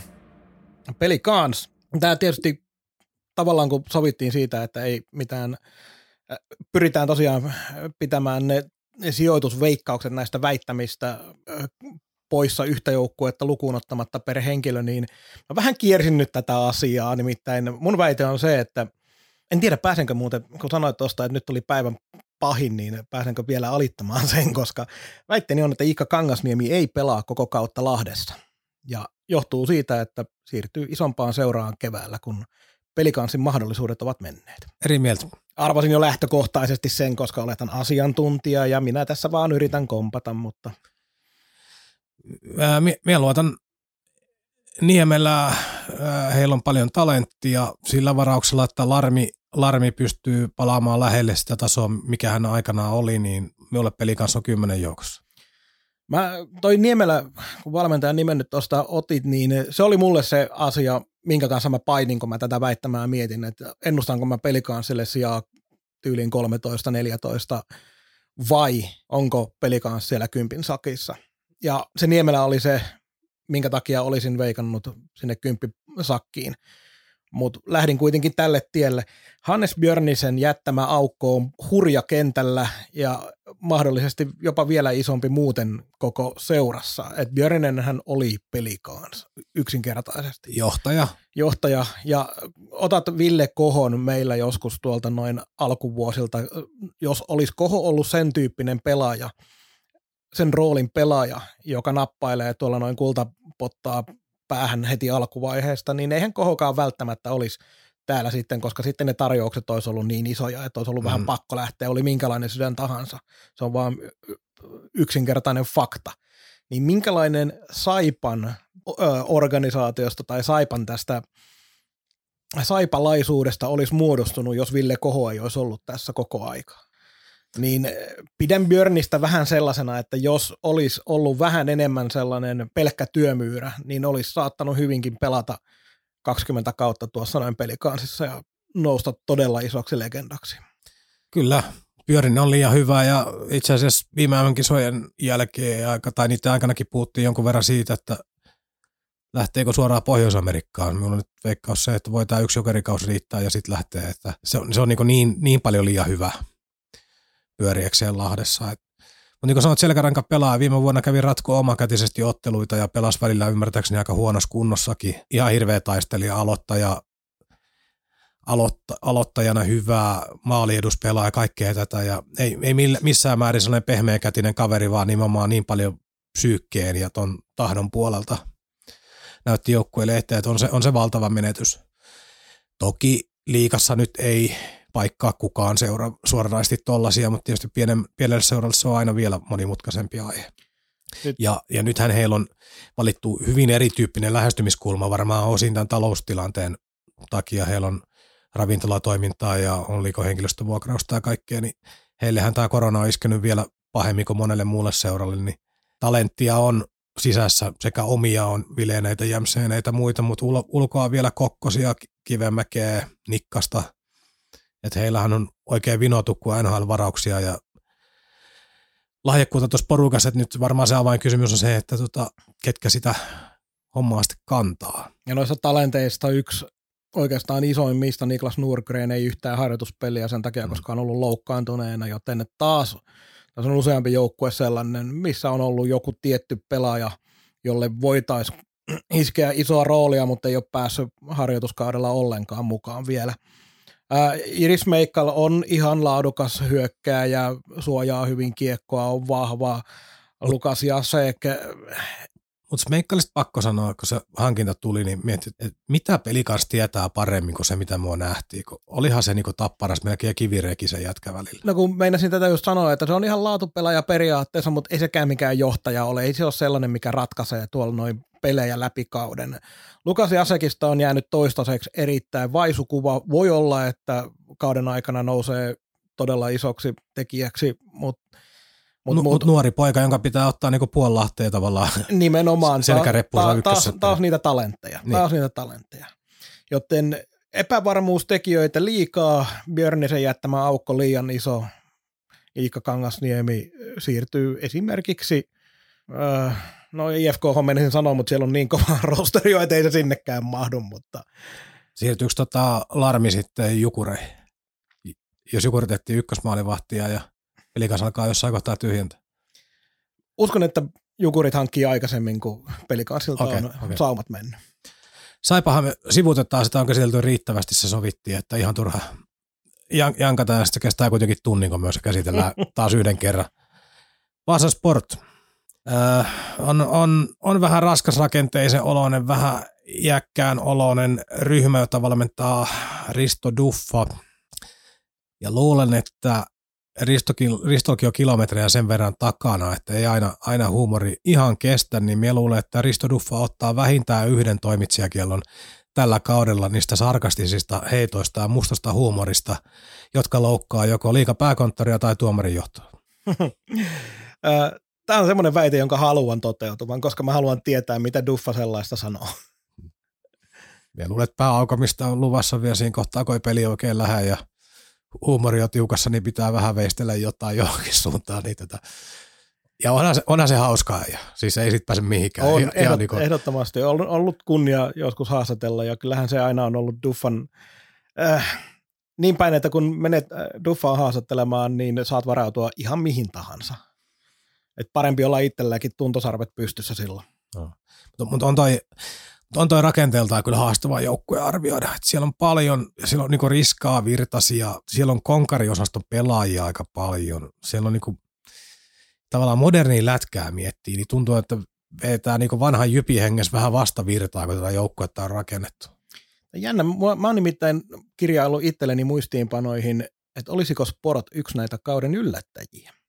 Ää, osittain tämä johtuu siitä, siitä että tota, siellä on kohtalaisen vähillä muutoksilla kuitenkin päästy viime kaudesta ja on samaa valmentajaa ja ollaan niin tavallaan siellä ei ole sellaisia isoja menetyksiä ollut, eli lähteneet pelaajat ei ole ollut millään tapaa erityisesti kantavia voimia. Ja on pystytty niitä paikkaamaan. Tietysti Vaasassa on jotenkin tuntuu se, jotenkin hölmöä sanoa, sanoa, mutta jotenkin tuntuu, että Vaasa on vaan vielä helpompi ottaa tuolta noin ruotsalaisia pelaajia sisään, koska käytännössä puhuvat äidinkieltään. Ei tarvitse vaihtaa edes ruotsalaisten kieltä, kun Vaasaan muuttavat. Niin, niin kuin tällainen ulkola, ulkomaalaispelaajien sopeutuminen on ihan eri kuin moneen muuhun paikkaan, voisin kuvitella. Ja kaiken kaikkiaan niin se, että mikä tekee sportista tosi vaikean arvioida, kun et tätä hommaa tee sillä tavalla työksessä, että käytät monia päiviä jonkun joukkueen seuraamiseen sun muuta, niin kyllähän tuolla länsirannikolla niin kuin lennetään aika tutkan alla, kun täältä päin katsoo. On se vähän noinkin, noinkin kyllä joo. Siis on, on taas joukkueessa hyviä juttuja. Se, että jos Heska pystyy tuottamaan lähelle parhaiden päiviensä tasolla, niin tuo peräpäähän Viljaselle ja kumppaneille valtavasti lisää tilaa hengittää. Hovinen tiedetään pystyy olemaan ihan huippuveskari liikassa, jos vaan niin kuin kasassa pysyy. Kakkosveskari Reijolla taisi olla rikki jo harjoituskaudella. Taisi näin olla kyllä. Joo, no siinä on yksi jännityksen aihe heille. Tää, sen vähän mitä on nähnyt, niin se Holmström on vaikuttanut kivalta vahvistukselta sinne. Telaketjuosasto, just tämä riskat, virtaset, paukkua, tällaista, niin heillähän on tuota rososuutta perinteisesti aika paljon. Ja se tietysti, tietyllä tapaa tietysti Vaasaan myös sopii. Joo, ja, ja tuosta Stolbergista minä tykkäsin viime vuonna jo ihan pirusti. Minusta se oli niinku sellainen, sellainen yhden sortin, niinku, minä käytän usein tätä Jere Lehtis-vertausta siinä, että jotenkin tuntuu, että se teki kentällä vähän kaikkea, että kamppaili, alusti maaleja, teki maaleja, puolusti, pelasi alivoimaa, sellainen niin monipuolinen laita hyökkää, että tuon ottaisi kirkojen vastaa kaikki valmentajat, että tuollainen joukkue, se voi heittää ihan mihin paikkaa vaan. Juuri näin ehdottomasti. Tota, ei mulla sportista sellainen niin kuin sen enempää ole sanottavaa, niin kuin sanoin, niin vähän se vähälle huomiolle jää, mutta Heitä, heitä yksi veikkaus. Tota, me ollaan tässä podcastissa jonkun verran tota Joni Nikkoa, hänen yksipuolisuuttaan niin kuin haukuttu, niin minkälaisen kauden Nikko tulee vetää? periaatteessa Joni varmaan sopii paremmin sporttiin, Duffan sporttiin kuin moneen muuhun joukkueeseen. Mä ennustan kuitenkin hyvin samankaltaista kautta tuloksellisesti kuin Saipassa, eli tekee sen 12-14 maalia ja muutaman syötön, mutta ei nouse mitenkään tähtirooliin. Niin, ja sehän niin kuin maalimäärissä se tärkein asia ollut, Saipassakin oli parhaimmillaan, niin oli se ylivoima neljön keskeltä, niin kaikkihan sen tietää.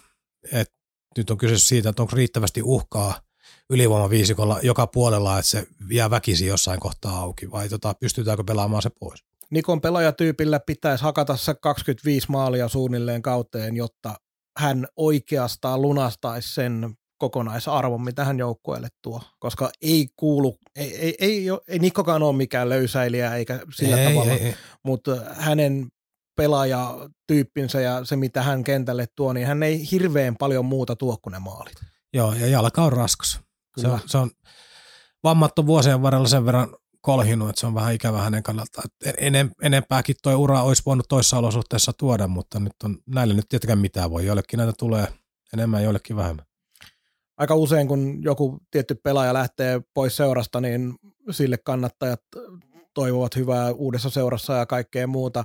Mä olen aika usein vähän sen sillä tavalla, että se tavallaan se kiinnostus, että miten menee jatkossa, niin ei mun toivottamisella ole mitään virkaa. Se pelaaja tekee itselleen oman, oman niin kuin uransa jo niillä omilla teoilla ja saa tasan tarkkaan sen, mitä ansaitsee. Mutta Joni Nikolle mä toivon kuitenkin hyvää kautta ja että hän saisi niin kuin parempaa itsestään irti kuin Saipassa sai. Joo, siis hy- hyvä tyyppi, ei, ei niin mitään pahaa sanottavaa. Että se, ne eväät vaan ja väitän, että tässä Virran kiekossa olisi ollut vielä vaikeampaa kuin oli Lehterän kiekossa. Tampereen tappara. Sailemooli voittaa runkosarjan pistepörssin. Fantastinen hyökkääjä. Ootas, me on veikannut Innalla voittaa maalipörssi, Saarionen pakkipörssi. No pistepörssi voittaa, me on veikannutkaan. Tota, äh, kenen kanssa on nyt harjoituskauden pelannut? No mä en itse asiassa ihan tarkkaan muista, olisikohan Levtsin kanssa ja mutta se, no, no, sieltä löytyy riittävästi niitä kavereita kyllä. Se, meidän se justiinsa tulla tähän, että se nyt ei ole kauheasti tapparan materiaalissa kiinni siitä, että kenen kanssa juuri tällä kertaa Mooli pelaa. Mutta mä uskon, että koska Mooli on kuitenkin niin kokonaisvaltainen pelaaja, niin hyvässä joukkueessa, pystyy tehdä maaleja, pystyy tarjota paikkoja, eikä tarvitse oikeastaan missään vaiheessa miettiä, että peli ei kulje. No, no minä, minä käännän tämän niin, että minä en täysin dumaa tota, mutta minä sanoin, että liikan pistepörssin voittaja löytyy jommasta kummasta Tamperelasta. Tappara on myös mun suosikkimestariksi. IFK on se kakkoshaastaja siinä. Eli Tappara on niin kuin kokonaisuutena jo tässä vaiheessa osoittanut olevansa tällä kaudella äärimmäisen kova joukkue. Sitä dieselmäisyyttä, mitä joskus ollaan nähty, niin ei tällä hetkellä joukkueessa näy juuri lainkaan. Se pelaa hyvää lätkää, ne mitä olen ehtinyt CHL katsella, varsinkin toki taas puhutaan siitä, että ei pelata silloin suomalaisia joukkoita vastaan ja vähän ne muiden vastustajien tasot voi vaihdella, mutta siitä huolimatta se Tapparan oma peli on se, mikä näyttää tällä hetkellä todella hyvältä. Ja se kokoonpano, niin siellä on sellaisia hankintoja, mitkä on jotenkin, vaikka aina kun varsinkin kun seuran omat kannattajat katsoo, niin hyvin usein huomataan, että okei, tämä oli hyvä hankinta tuohon ja tuohon paikkaan, mutta nimenomaan Tapparassa jo ulkopuoleltakin, kun katsoo Kyle Platcher esimerkiksi hyökkäistä, Brady Austin pakki KHL viime kaudella. Nämä on sellaisia, mitkä on tullut tiettyyn tarpeeseen ja täyttää sen paikan hyvin todennäköisesti äärimmäisen luotettavasti. Sitten nuoria lupauksia Kari Piironen maalille – tekee siihen Heliangolle todella loistavan tuen. Helianko saa pelata todennäköisesti taas sellaiset 40-45 peliä, mutta Piironen on kuitenkin niin kova lupaus, että hänetkin pystyy heittämään niin kuin milloin vaan kentälle. Santto Kinnunen ja Samuel Salonen, kaksi muuta nuorta kaveria, mitkä on erittäin hyvältä näyttänyt ja oliko näin, kun muistiinpanot vielä nappaa, niin viime kaudella esimerkiksi Kinnunen pakin paikalta jo 20 pistettä lähes, lähes niin kuin iski. Joo, se tuli aika puskista, muistan. Niin tota noin, siihen niin kuin kokonaisuuteen vielä, kun iskee, että nämä äh, kokeneet perustapparalaiset laatupelaajat, Jukka Peltola, Kristian Kuusela, Velimatti Vittasmäki tuli takas ja ota vielä Bertrand, Charles Bertrand, on semmoinen paketti, että en usko, että edes Ville Peltonen vie IFKta pidemmälle. Ja säässä kaikessa Tyler Mooli voittaa pistepörssin. Joo, ja toi Ranskan poika ei varmaan tuosta niin vaikeata kautta pelaa, kun viime vuosi oli, että eikö hän, palaa tasolle. Silloin on tuolla kaikki kunnossa ja Tapparalla on, vaikka se nyt viime vuonna vähän rakoili korona ja muiden äh, hässäköiden keskellä se heidän touhu, touhu ja tuli vanhaa toimitusjohtajaa ikävä, ikävä varmaan parikin kertaa, niin onhan se kuitenkin vahva traditio Mutta se, se, mitä, täytyy sanoa, minulla ei mitään sisäpiirin tietoa, niin meidän sinänsä omaa mielipidettä tästä sanoa, mutta oli ihan jännää seurata tuossa taannoin tätä Jukka Peltola, Kristian Kuusela vastaan Tapola keissiä, että kuinka paljon siinä nyt sitten oli ilmaa ja mitä oikeasti tapahtunut. Sasa Huttunen harvoin skuuppailee mitään puuta heinää, että jotain siellä tapahtuu, mutta tavallaan jännä nähdä, että onko, onko siitä jäänyt arpia, nimittäin jotenkin kuvittelisi kaksi tuollaista pelaajaa, seura legendoja molemmat, niin tota, se on Tapola, joka siinä lähtee, eikä ne pelaajat, jos mennään niin asiat klikkiytys jostain syystä tuossa syksyllä. Kyllä, kyllä. Ja Tapparalla on myös se se luksus, mikä monilla suurseuroilla on noilla materiaaleilla, että vaikka kausi lähtisi sellainen, että kuuden pelin jälkeen on viisi tappio, niin ei mitään hätää. Peli kuntoon ja sieltä ne tulee. Joo, ja mä uskoisin niin, että nyt on ennemminkin lähellä se, mikä tapahtui toissa kaudella, jolloin Tappara voitti kymmenen ensimmäistä peliään, kun kaus käynnistyi. Hmm. Et en, en näe Tapparaa tällä hetkellä mitenkään sellaisena joukkueena, joka alkukaudesta jollain tapaa takeltelee. Mä tsekkasin viime kauden, kun tuntui siltä, että Tappara aloitti kauhean niin kuin vaisusti viime kauden. No se Tapparan vaisu viime kausi tarkoitti viittä voittoa kymmeneen ekaan peliin, eli puolet peleistä voitettiin. Uh, IFK on tosiaan se haastaja, mikä jos tätä mestaruustaistelua, niin mulla tässä, mutta mä väitän, että Tappara vie tällä kaudella. IFK-vuoro tulee ehkä ensi kaudella. Ja, ihan mahdollista. Ja itse asiassa toden, äh, todennäköinen finaalipari, Hifki Tappara omissa papereissa. Kyllä. Ja aika selvästikin. Ei ehdi jokerit enää! Ei ehdi Jalliksen baby! Siinä se on nakki valmiina! Joo, TPS. Tämä oli tämän väitteen hakeminen vei kaikkein eniten aikaa, ei tullut suoraan, kun kattelin, että siellä on taas porukkaa mennyt ja tullut ja ovet on käynyt ja Mä tähän väliin vielä nopeasti sanoin, että mun oli tosi vaikea myös tästä tepsistä ottaa jotain muistiinpanoja itselleni. Sain jopa kaksi ranskalaista viivaa aikaiseksi. No, minulla on neljä. Pahoittelen TPS-kannattia, jos mm. satutte kuuntelemaan, niin tästä osiosta ei tule mikään mestariteos. Joo, mutta väitte, jonka mielestä kaivoin loppujen lopuksi, tuota rosteria kattelin tuossa ja mietin seuran lähihistoriaa viime vuotta, viime vuotta ja kauniita muistoja, niin Jost Kestner ei, ei KHL saa sitä vastuuta ja roolia, mikä hänellä Tepsissä oli käytännössä täysin rajaton. rajaton niin tota, en, ennen joulua Turun Sanomien tai Supercellin yksityiskone käy hakea se KHL takaisin Turkuun ja se tulee oikein niin riemuparaatissa takaisin Tepsi ykköskenttää hakkaamaan häkkää. Tämä oli aika vähän niin kuin sellainen boksin ulkopuolelta haettu, kyllä. Arvostan, arvostan keksiläisyyttäsi ja pidän täysin mahdollisena, joskin mulla on Kestneriin enemmän luottoa, joten en todennäköisenä tätä pidä. Lähinnä siltä kantilta, että Kestner floppaisi KHL niin pahasti, että se lähtisi kesken kauden. Minä ajattelen taas, että tota, kun se maailma on siellä aika, aika raaka siinä, että jos hommataan tekee maaleja ja tarttuu, niin siellä ei se kynnys vaihtaa jätkää ei ole kauhean iso että joulukareiden kohdalla. Se on täysin totta. Että siellä on tämä vähän kaukaa haettu, mutta ajattelin, että sitten Turus hoituu kuitenkin kaikista taloustilanteesta huolimatta, niin omistajien rahapussi on sen kokonaan, että jos tarvitaan siihen kaverin ja Ahokkaalle tuodaan ykkösylivoimaa jätkä seisomaan siihen.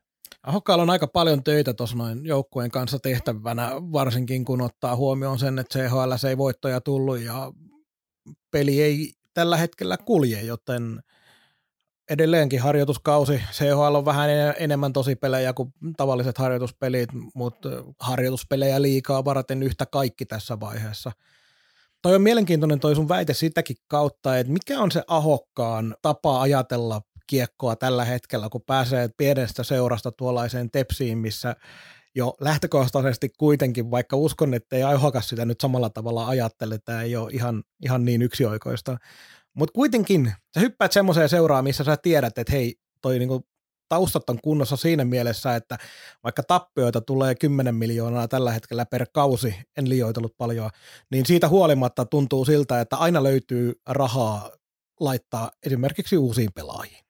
Niin mikä on se ahokkaan tapa lähestyä tilannetta, että jos peli ei kulje, niin lähteekö hän ihan pelkästi sieltä oman rosterin kautta kierrättämällä pelitapaa, muuttamalla ehkä tietyiltä osilta, vai koputellaanko toimiston nurkkahuoneiden ovia ja kysellään, että meillä olisi vähän tarpeita. Toi on tosi mielenkiintoinen. mielenkiintoinen. Jos ottaa nyt esimerkki tämän Lappeenrannasta, niin on ymmärtänyt, että kun Virta on kuitenkin siirtynyt organisaatiosta, jossa on paljon rahaa, organisaatio, jossa on niukasti rahaa, niin ei se pela, vahvistusten pyytely ole loppunut siltikään. että, että harjoituskauden aikanakin on vähän kyselty, että voisi jotain pakkia tai vähän laituria olla ehkä tarpeen tuossa, että Mutta eihän vir- virta väärässä ole. Joo, ei, ei, mutta tota, minä luulen, että Aho- Ahokkaan kohdalla on varmaan vähän samat kai. Hän tunnistaa seuran resurssit, ja jos hän löytää sieltä ongelmakohdan, niin voisi olla, että kynnys sanoa siitä on huomattavasti pienempi tällä hetkellä, kun oli Kouvolassa. Aivan varmasti on pienempi. Joo, ja tähän, itse asiassa koko tähän tepsiin, niin kun näitä ranskalaisia viivoja minulla oli enemmän kuin siulla, niin tota, Mulla on yksi jäljellä. okei, no, minulla on pari. Niin ihan ehdoton suosikkini kaikista näistä siirroista on Elmeri Eronen, että 40 pinnaa viime vuonna. Mie tykkään siitä pakista ihan hullu lailla. S- Ei ole mikään niinku näyttävyyden ylistys, ylistys, vaan se on erittäin laadukasta perustekemistä, niinku luotettavaa. Mikä on tavallaan jonkinasteinen ää, mallisuoritus sekin, että jos sä teet paljon pisteitä, mutta et kuitenkaan on näyttävä. Niin. Anna, Miten, miten sä onnistut siinä? niin, anna selkeät syötöt, käytät syöttöpaikat hyväksi, pelaat järkevästi, teet asioita. Ja sitten on kuitenkin riittävä, riittävä laukaus, että välillä kolisee ja muuta. Et huikea hankinta. Ja sitten tämä sama levy, mikä on hirveän monen joukkueen kohdalla tällä hetkellä, ja itse asiassa kertoo liikasta jopa valitettavan paljon, niin myös TPSssä kiinnostavinta osaa on tämä lahjakkuuspuoli, joka on heillä, heillä ihan älytön. Pitää luntata, että muistaa kaikki, niin Viro, Rafkin, siellä on tota Suomea tulossa Naskoa, Pärssistä, Pyyhtiä, Slavkovski, nää, Slavkovski, hirveän vaikea, liukasta, siis tällaisia kavereita, jotka on nuorten maajoukkuessa tai osa jo liikassakin, kuten Pärssinen vetänyt läpi ja Viro, niin ihan karseasti tulossa sielläkin tota nuorta kaveria. Se on harmi vaan, että liika on vähän tähän mennyt tähän nuorten pelaajien sarjaan ajauduttu, kun ollaan hävitty kilpailukyvyssä niin monelle muulle sarjalle. Kyllä jos ihan rehellisiä ollaan, kun ihmiset tykkää sellainen niin nuoria pelaajia, nähdä kiva, kun ne kehittyy, niin kyllähän me oikeasti halutaan nähdä, että joka joukkueessa on yksi Petri Kontiola mieluummin, kun siellä on kaksikymppisiä kavereita niin kuin oikeasti, kun mietitään, minkälaista kiekkoa se tarjoaa parhaimmillaan. Kyllä vaan. Emil Virohan on noussut tässä viimeisen kauden parin aikana, niin varsinkin viime kaudella otti kyllä ison, ison harppauksen ja pystyy olla jo nuorena pelaajana semmoinen takuu varma suorittaja. Detroitti kutsuu, jos nyt oikein muistan vara, varanneen seuran. No kuitenkin, En muista ollenkaan, mikä seura oli varannut, mutta kuitenkin joo, ja Pärssinen on Rapakon taksen lähes kanssa, että ei, tämän kauden jälkeen, että ei se erittäin hyvä pelaaja noussut, noussut esiin, mutta tosissaan toi niinku heidän perusjuttu on ollut useamman vuoden, oli ennen Raipeekin, että noi, varsinkin tuo ulkkaripuolen niin vaihtuvuus on kova. Niin sen takiakin ne on ennen kauden alkuun vähän tällaista taas, että kuka siellä nyt lyö läpi ja minkälaista tehoa ja mitä tapahtuu. Viime vuonnakin oli rosteri peräpäässä, oli ruotsalaisia, josta suurin piirtein niin mennään marraskuulle, niin minä huomaan, että ai niitä oli joku toinenkin ruotsalainen. Että ei, mä, niin kuin, periaatteessa niin kun hankitaan ulkomaat myös sellaisia niin kuin massapelaajia, että ei, ei pelkästään niin kuin keulaan meneviä, vaan massapelaajia, niin sekin on vähän sellainen outo. on. Se tietysti liittyy hirveän paljon siihen, että mitä maksaa niin kuin ulkomaalainen kolmosketjun laituri versus suomalainen kolmosketjun laituri. Joo, ero on hurja. Hyvä, että otit nämä ulkkarit, koska mun toinen säälittävä, säälittävästä ää, ranskalaisviiva-listauksestaan liittyy juuri tähän. Rodwaldia en ole tänne kirjaillut, mutta hän niin kuin vaikuttaa semmoiselta, miten se nyt sanoo, otetaan vaikka tuolta Skalitski lukosta, mutta ei niin paljon jäähyjä tyyppiseltä, aika romuluinen semmoinen, mutta se, jolla on mun mielestä mahdollisuudet, jos peli muuten sujuu, niin päästä vähän niin kuin tuolta puskista yllättämään on Mitch Hultz, koska ei ole aikaisemmin mitään erityistä niin kuin supertehoja esittänyt missään, mutta vaikuttaa niillä, ni- ne pelit, mitä mä ehdin nähdä, joten tässä on se mahdollisuus, että satuin näkemään Hultsin parhaat pelit, niin hän on hyvin mahdollisesti semmoinen pelaaja, joka hakkaa ylivoimalla paljon maaleja. Lähtee laukaus terävästi, menee sinne minne pitää, ja jos ei mene, niin sitten ei mene. Eli olen väärässä, mutta Hultsille ennustan sellaista mahdollisuutta läpimurtopelaajaksi tuosta harmaasta massasta, mikä ulkkareita on. Luotan siu. Me, täytyy sanoa, että omat näköhavainnot näistä Tepsin kavereista on edelleenkin hyvin vähissä, että enemmän menty lukemisen tai luetun varassa, että no nuoret sentään tiedän ja tunnen ja muista, mutta me näistä ulkkareista on hirveän vähän havaintoa. Hei, hyvä maalivahti. Se nyt just pitää sanoa. Viimeistä viedään Porin ässät ja vihdoin ja viimein saan jollain tapaa myös Saipan ihan kunnolla liitettyä tähän touhuun. Väitteeni nimittäin on, että S ei voita saipaa kertaakaan tulevalla kaudella. Ja perusteluna on yksinkertaisesti se, että Pekka Virta vie Atu Selinin pelikirjaa kuin märkää rättiä. Öö, pitäisi katsoa otteluohjelma, niin minä kertoisin sinulle, että voittaako vai ei. Jos siellä sattuu joku lauantai-illan Porin vierailuohjelmaa, niin S yhden vie.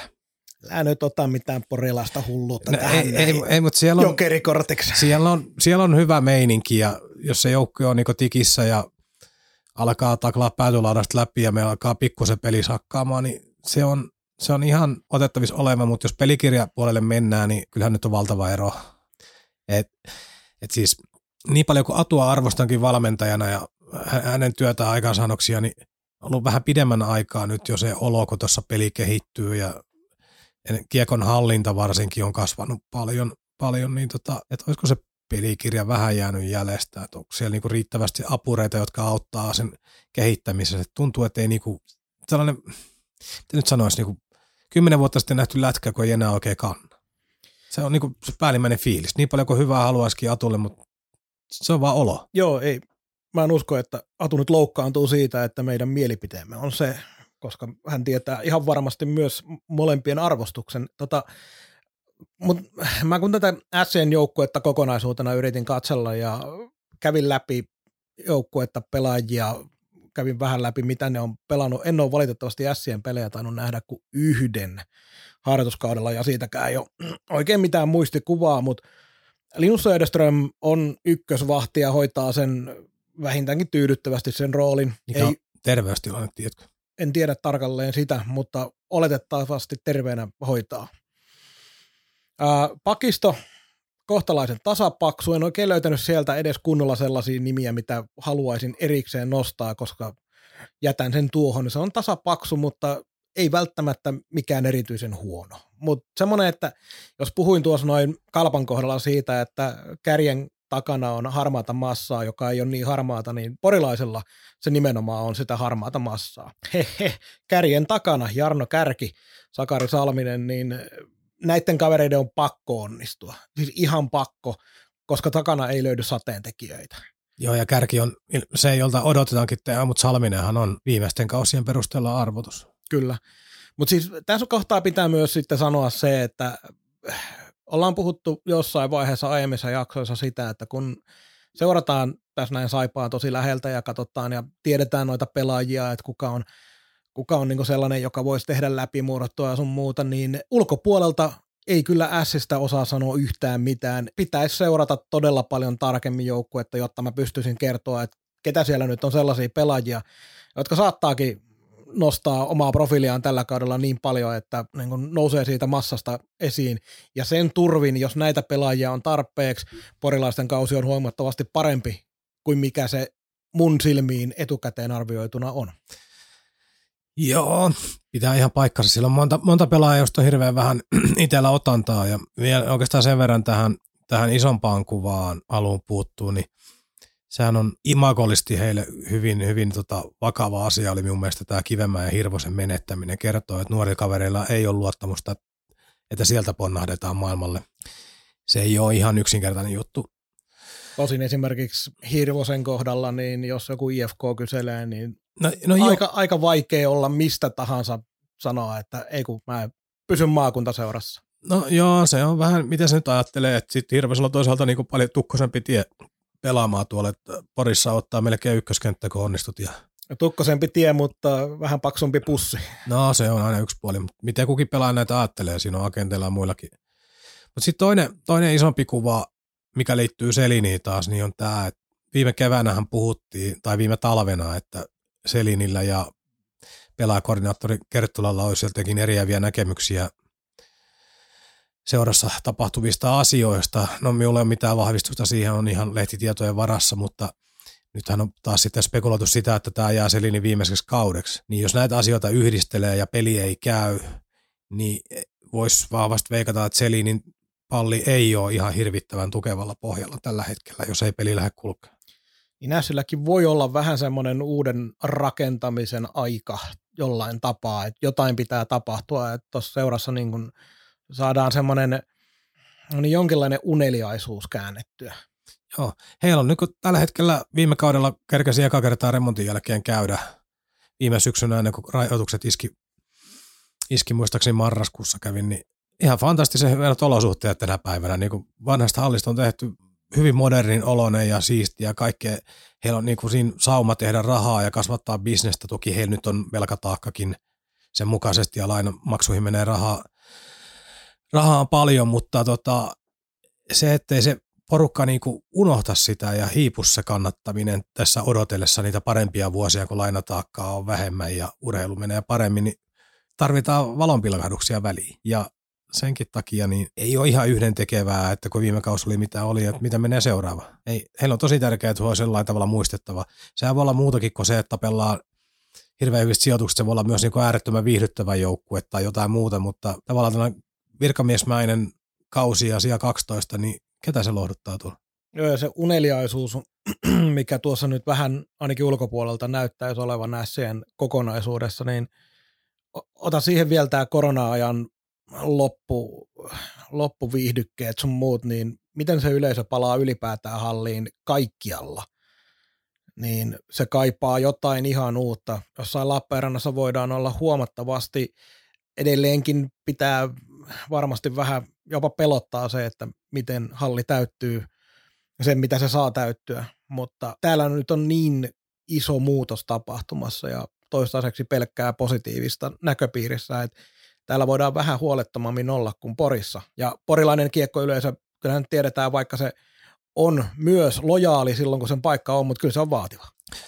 On, ja Kerttulahan solmi jonkunlaisen jatkodiilin tuohon itselleen, niin kai hänellä on piirretty papereihin joku valmentaa ensi kaudella, ja kaiket, kaikkia tietoja perusteella se Selin ei ainakaan ole. Näin, siinä meidän väitteemme ja ajatuksemme tämän kauden muista joukkueista. Onko viisaita loppusanoja vai mitä tehdään? Ainakin sen mä haluaisin sanoa, että jos olette kuunnelleet tähän asti tai jos olette kuunnelleet vain oman joukkueenne osion, jos jotakin muitakin kannattajia on ja muidenkin joukkojen kannattajia on kuunnellut ja jostain syystä kuuntelette nämä loppulätinät, niin pistäkää palautetta, kertokaa missä mentiin pahasti vikaa vai oletteko jopa mahdollisesti samaa mieltä jostain asiasta. Joo ja ottakaa talta ja kivittäkää sitten kun meni mettää, että Jo, Kyllä mä luulen Mikko, että me tehdään se myös itse. Joo, tuo, tuolla Tämä jo, pitää muistaa, että tähän palataan ensi tuo, Tuolla keväällä tota, minun pois potkima Jouko Myrrä nostelee pokaalia u- uudessa Tampere-areenassa, Uros Livessä. Mikä Uros Live. Joo.